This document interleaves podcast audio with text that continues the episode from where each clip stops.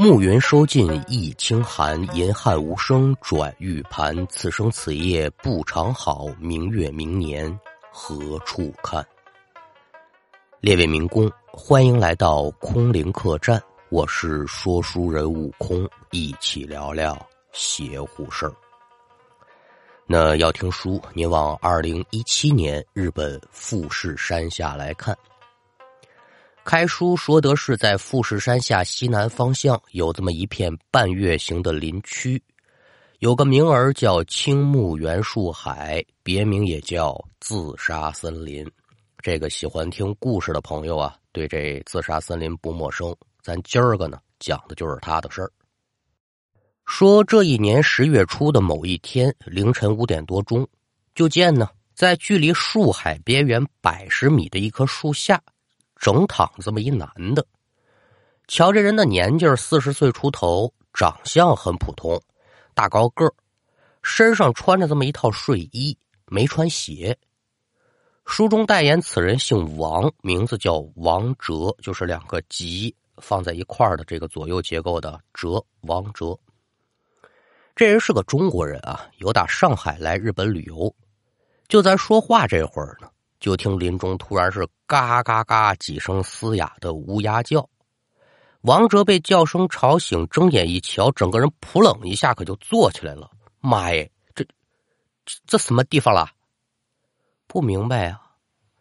为他嘛不明白呢？因为他昨儿晚上好好的在宾馆睡着的，一觉醒来怎么在这儿呢？这什么地方啊？也来不及多想。王哲的余光隐幺幺，可就瞧见，在一边的树上好像吊着什么东西，一晃一晃的。牛脸仔细观瞧，吓得王哲是嗷嗷一声，整个人就飞快的往后退。原来呢，这树上吊着个东西，是一具衣衫褴褛、皮肤灰暗干枯、五官不全的男性干尸。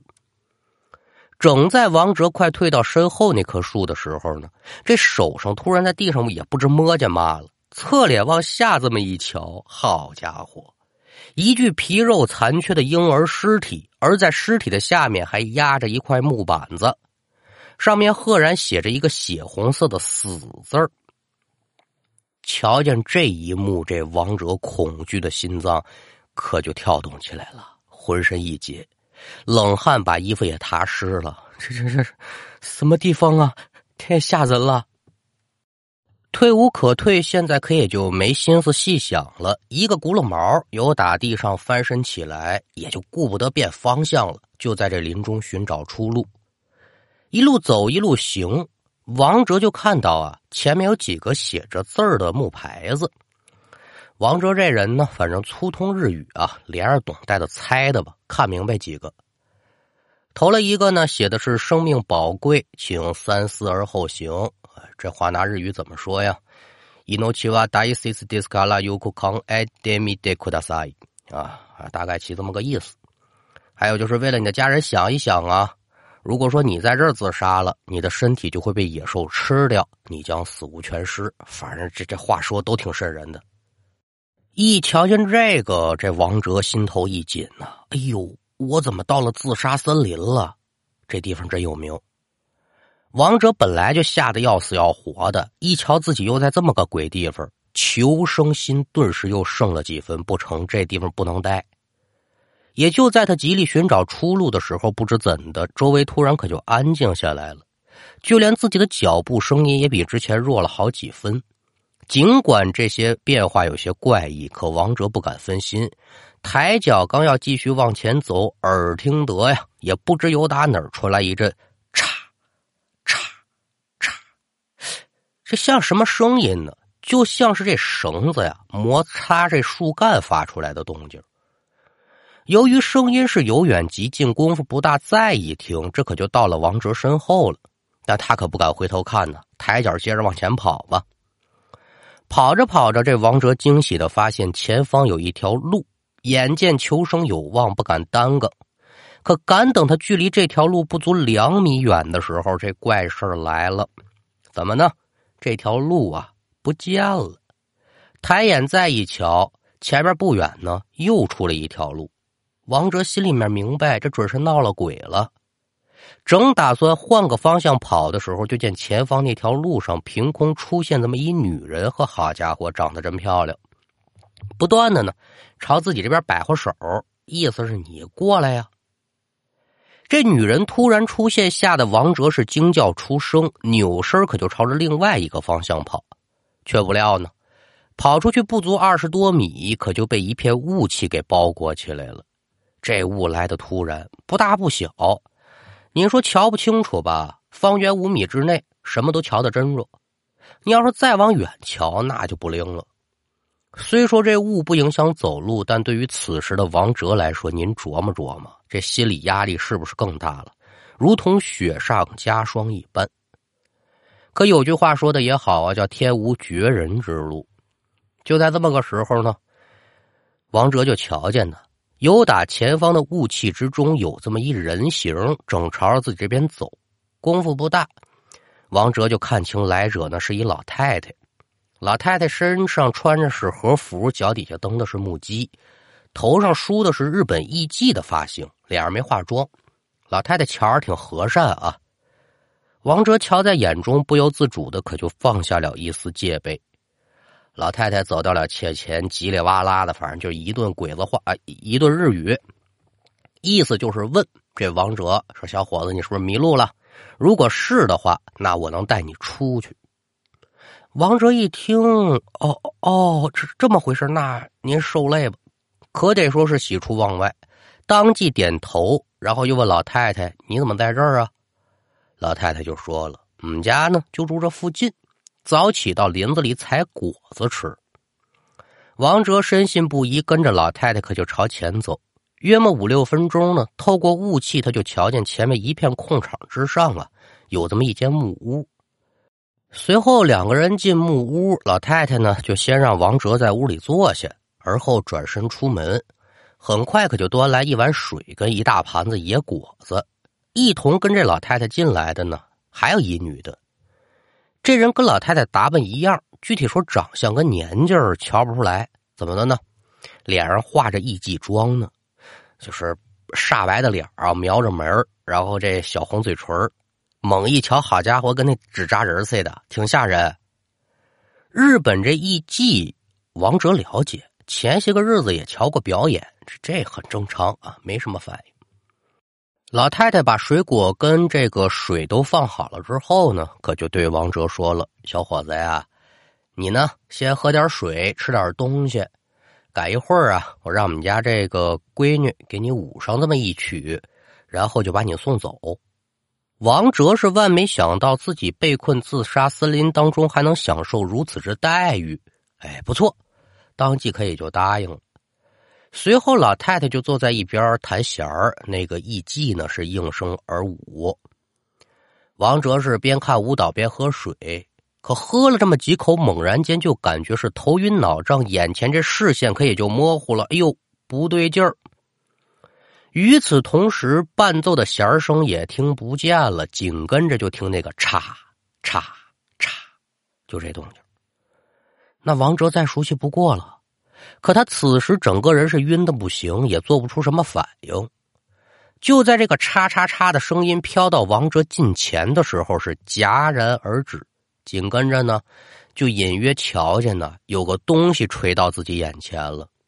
随后，这老太太这声音呢就在王哲耳边响起：“说你套进去，你套进去啊，我就能带你出去了。”老太太话音一落，王哲就像是接到了命令似的，就开始把这头往前面探。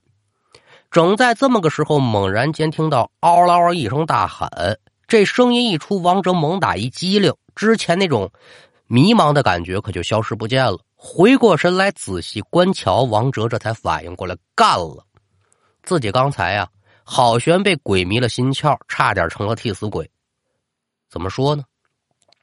此时的王哲哪里还在什么木屋当中啊？是跪在一棵大树的前头。此外呢，在他眼前悬着这么一根上吊绳顺着往上看，绳子的另外一头整绑在一棵低矮的树干之上。往旁边树干上再瞧呢，还吊着两具尸体，不是旁人，正是刚才那二位。大难不死本是一件高兴的事但现在这王哲是一点也高兴不起来了，因为刚才那声怒吼怎么听怎么像是从熊嘴里发出来的。壮着胆子朝四下观瞧，果不其然，树林深处正有这么一头黑熊靠着树身挠痒痒呢。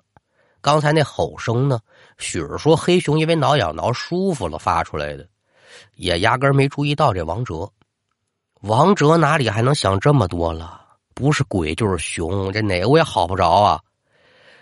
不行不行，就跑吧。他这一跑，算是出事了。那黑熊瞧见人了，他能不追吗？因为相距是有些距离的，王哲一时半刻之间还算是安全。可跑着跑着呀，又一次被雾气笼罩。就在慌不择路的时候呢，王哲就听见有人喊他的名字。这声音一出，对于王哲而言，恐怖程度可就不亚于之前的几番遇险了。伴随着这个喊声，王哲开始发了疯的朝前跑，一直到跑不动。站在一棵树前喘气儿的时候呢，猛然就发现地上有一双黑色的女士运动鞋。瞧见这双鞋，王哲当场可就吓得跌坐在地，而后缓缓看向鞋子的上方。好家伙，一具女尸啊，整吊在王哲的头顶。这林子里面到处是死人，我真是，哎，没法说。看见女尸不算完呢，更可怕的是这女尸睁着眼，女尸瞧着他，他也瞧着这女尸。正在这么个时候呢，一声“王哲”可就由打这女尸的嘴里发出来了。再瞧王哲对着女尸是连哭带着喊的，就磕头啊：“媳妇儿，媳妇儿，我求你放过我吧，我错了，我错了。”啊，媳妇儿，这这女尸是他媳妇儿。女尸听罢是呵呵一笑：“你怕了？你杀我的时候你怎么不怕呢？”话音一落，就听熊吼声是越来越近。王哲一瞧，求生无望，心灰意冷之际，可就瞧见一根上吊绳缓缓的垂到了自己的身前。下一刻，王哲的尸体可就掉在了女尸的身边。那位就得问了：“悟空，你这瞎说八道啊！人死了，你这故事由打哪儿来的呢？”咱别急，听我接着给您往下说。咱先说说这自杀森林它是怎么来的，就是因为在这儿自杀的人真的是太多太多了。呃，您列位可以都知道，日本有一个什么武士道精神呢？这个东西呢，它的本源是好的，也就是咱们中国老祖宗讲究的忠义武，还有佛教的生死如一。但到了日本天皇那儿呢，他把这些玩意儿给糅杂到一块实际上就是一种控制人的工具啊，精神洗脑的一种工具。讲求的是嘛呢？宁死不能做俘虏啊，动不动来一个剖腹自杀。这是在镰仓时期、江户时期，包括幕府时代啊，都比较 盛行的一种事情。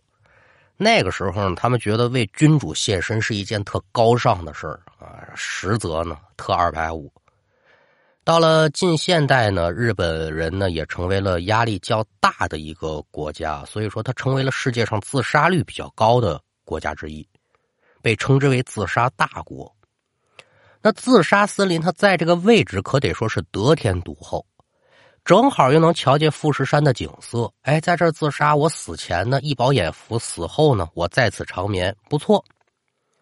随着自杀森林名声大噪，来这儿自杀的可就不单单是日本本土的居民了，有那些个外国人想寻死觅活的呢，特意往这儿来。日本政府一瞧，这不成啊，你你你赶紧吧，立牌子劝劝他们，活着多好啊。在七十年代以前呢，自杀森林还是一个旅游观光的好去处，但经常有野熊出没，一直没人敢去。一直到自杀森林成名之后，日本政府干脆就用“熊出没”的借口来劝慰这些自杀的人，但是无济于事。我死都不怕了，我能怕熊吗？无奈，这政府又打七十年代开始，每年会进行一次大搜寻行动，目的就是寻找这些自杀的死者。日本人向来是笃信鬼神之说呀，每次搜寻结束之后，就得找这些个专业的人士啊，念佛吧，超度亡魂。问问有没有什么心愿未了啊？顺便再问问你为的什么而自杀呀？这就有了王哲夫妇二人被招魂，讲起了整件事情的来龙去脉。这王哲他为什么要杀自己媳妇儿呢？也不为别的，图财害命，骗取巨额保险。又担心事情败露呢。听闻日本自杀森林的存在，王哲这就以旅游的借口，把妻子谭雪骗到了日本。在自杀森林把妻子掐死之后呢，制造出了上吊自杀的假象。因为这个森林太有名了，来这儿的人基本上都是来自杀的，所以王哲想的是什么呢？即便是有人发现我媳妇儿的尸体，大概率也会判断她自杀。得手之后，王哲本打算第二天向警方报警，妻子失踪了。没想到呢，这谭雪死后冤魂不灭，梦中就将王哲带到了自杀森林。按谭雪本来那意思呢，就直接弄死啊，我就痛快了。但回头想想，太便宜这王八蛋了，这才任由这王哲在林子里面乱跑。前文书，王哲头一回瞧见的那条路，的确是出路。之后，谭雪现身制造幻象，吓得王哲另寻出路，这才有了他后来的所遭所遇，一直到丢了性命。反正总而言之一句话吧，天亮之前，这谭雪一看你没什么搞头了，我弄死你就完了。这王哲是算是死透了。这书给您说到这儿，可也就算是真相大白了。哼，又是为了钱，夫妻两口子啊。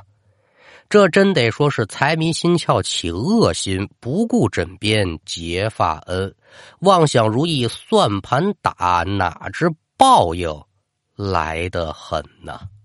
好了，那今天的故事就给您讲完了，感谢您的收听，我们下回再见。